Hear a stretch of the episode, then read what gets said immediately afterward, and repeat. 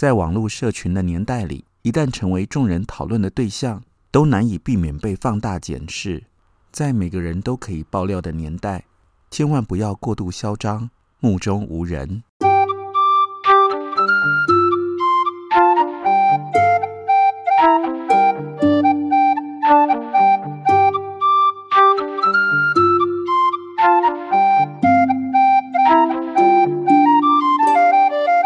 欢迎收听李俊东的《借东风》。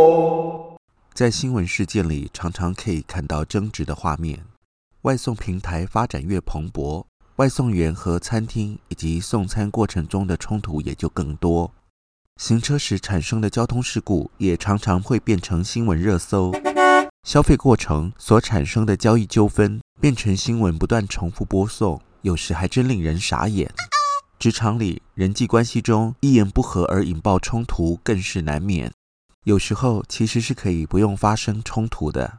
聪明的人都知道，宝贵的时间应该用来款待更好的人事物。会演变成为你死我活的局面，多半是因为沉不住气而逞一时之快。Oh, no. 这是一个人手一机的年代，影像里的画面无论是否真实，究竟是被人设计还是断章取义，每个人都有各自的解读。不管一个团队或一个人有多大的本领，谨慎谦虚是明哲保身的策略。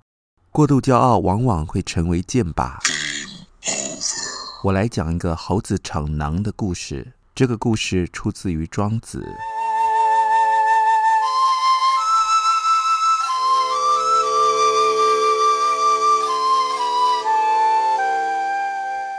吴王坐船到大江游玩。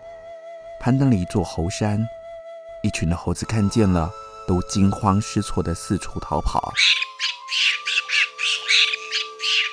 一会儿，所有猴群都躲到树丛里去了，只有一只猴子还洋洋得意地在吴王面前跳来跳去的。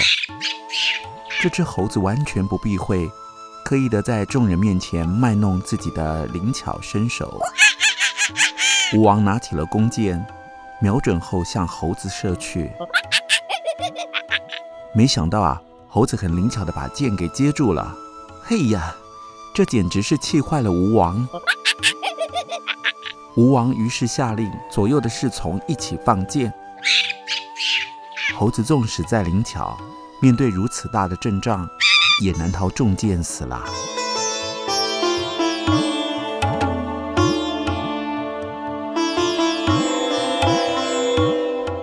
从一个故事得到一个启示。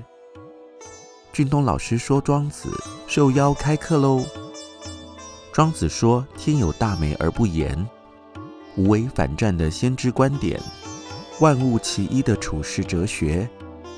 听我侃侃而谈，说庄子在二零二一的乱世里，更能获得无限的自由。”